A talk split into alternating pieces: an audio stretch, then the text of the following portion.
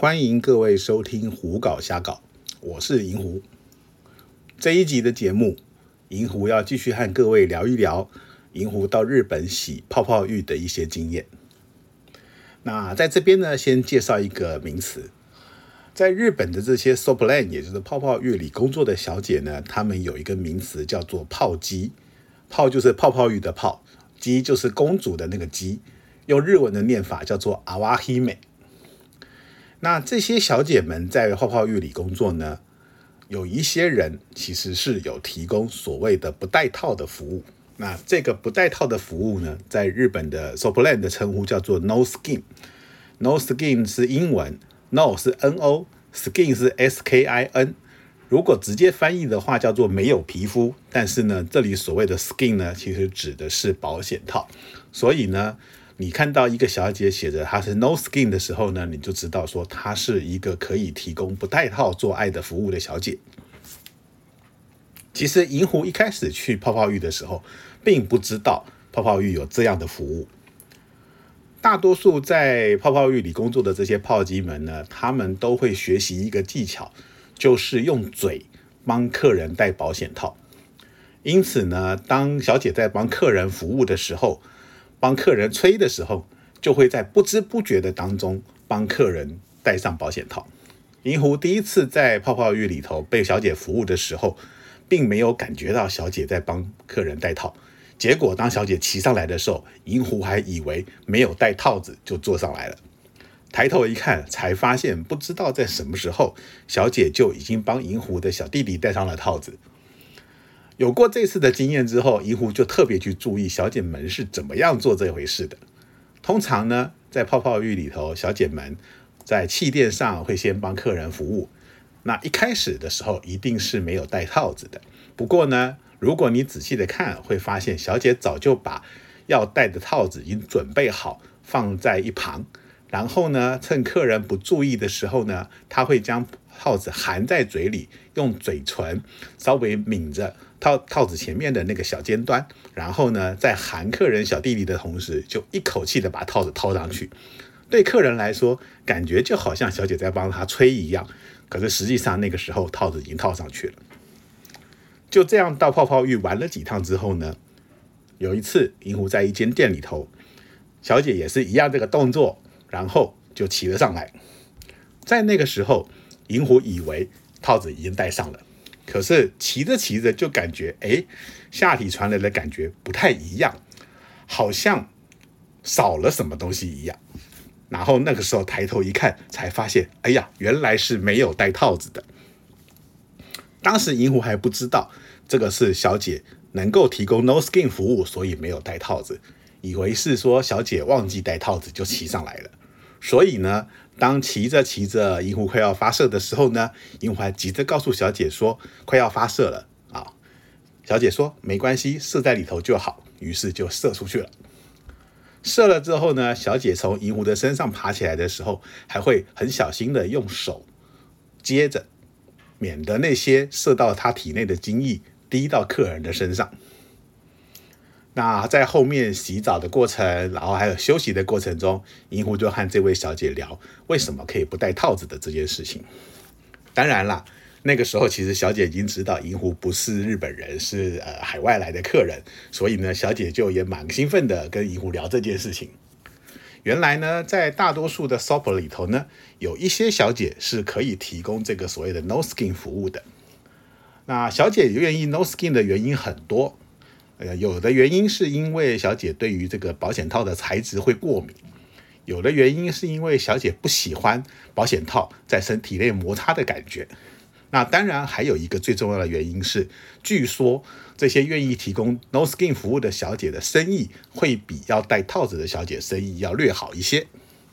那无论是什么样的原因呢，反正在日本的 soapland 里头呢，就是会有一些小姐会有提供这样的服务的。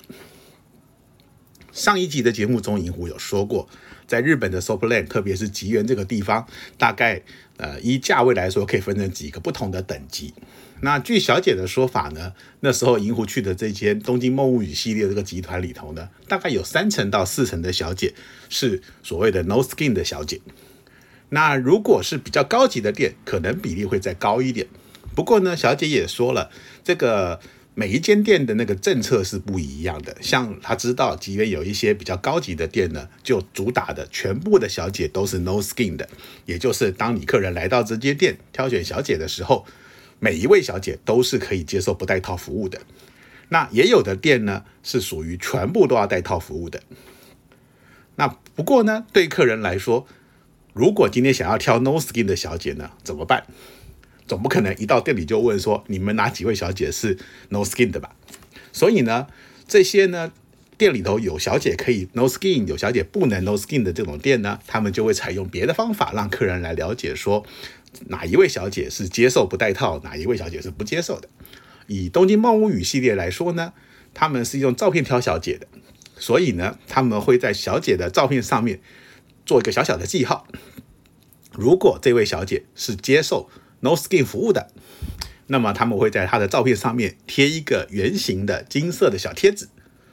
所以客人只要一看到这个小姐的照片上面有贴这个小贴纸，就知道哦，这位小姐是 No Skin 的。那也有一些店呢，它上面会贴一个戴的一个帽子的贴纸，戴帽子的意思呢，就代表说要戴保险套，所以呢，这就可以用这个来分辨。那另外呢，在日本这个风俗业呢，他们有非常多的这个杂志啊、一些报纸啊、一些情报这些东西，让客人可以查阅。那有些店家会提供这些相关的情报，让这些杂志来刊登，也就是客人可以事先做好功课，说这间店有哪几位小姐，然后呢，哪几位小姐是带套的，哪几位小姐是不带套的，透过这个管道让客人知道。那至于 no skin 这件事情呢，有些小姐虽然是 no skin，但是呢，以当时银狐去日本玩的那个年代呢，日本的风俗业相对外国人是比较不友善的，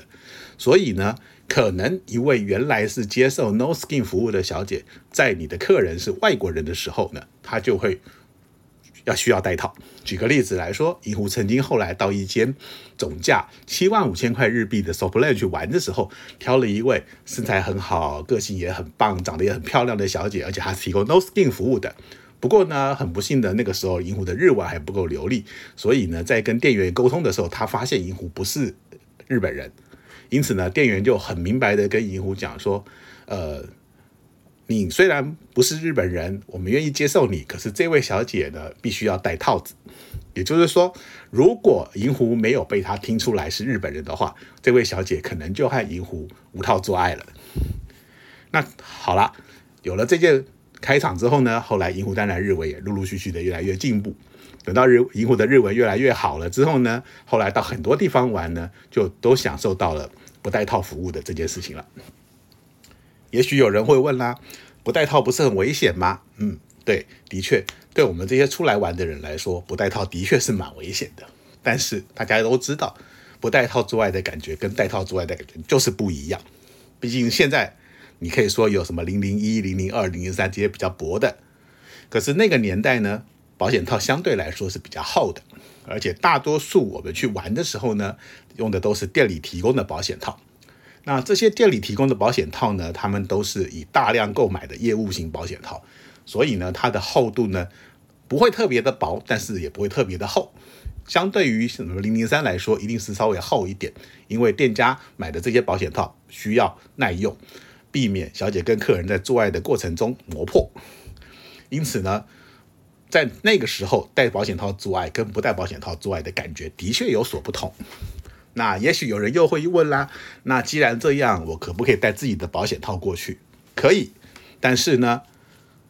小姐愿不愿意用这个客人带来的保险套，那就是由小姐来决定啊。因为据小姐告诉银狐说，有些客人会喜欢带那种有什么螺纹的啦、有颗粒的啦，这些长得奇奇怪怪的保险套过来。有些小姐会觉得说，客人既然想用，我们就让他用。可是有些小姐会觉得说，用这些客人带来的保险套很危险，所以我们就不要用。那不戴保险套，也许有人会说啦，好啦，先不要讲客人危不危险，那小姐会不会怕怀孕呐、性病呐这些事情？其实怀孕这件事情呢，对小姐们来说是最不担心的，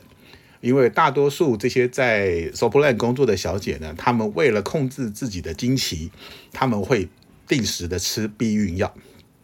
避孕药除了可以控制不要保的不会怀孕之外呢，它可以让你的经期变得比较固定。那对小姐来说，她们每个月的工作可以用避孕药的方式来控制她哪些日子可以上班，哪些日子不能上班。因此呢，在有吃避孕药的状况之下呢，怀孕这件事情基本上是不会发生的。那至于性病这件事情来说的话呢，其实就算是有戴保险套，一些性器官的接触也是会传染的。所以呢，这跟有没有戴保险套的关系就没有那么大了。那银狐也曾经接触过一些小姐是喜欢不戴保险套的。而且呢，这些小姐还有一些比较淫荡的，会在客人呃射在她的体内之后呢，用手接的那些从她体内流出来的精液，然后再送到嘴里头，在客人的面前尝给客人看。这个东西也是一种情趣，所以呢，也有客人蛮喜欢的。嗯，这一集的节目大概就说到这里。今天提了几个东西，一个叫炮击阿瓦黑妹，一个叫做 No Skin 不带套，然后另外呢。还有一个，因为 no skin，所以可以发生的 nakadashi，也就是所谓的中出这三个名词。那银狐后来也陆陆续续在日本的很多地方洗了泡泡浴，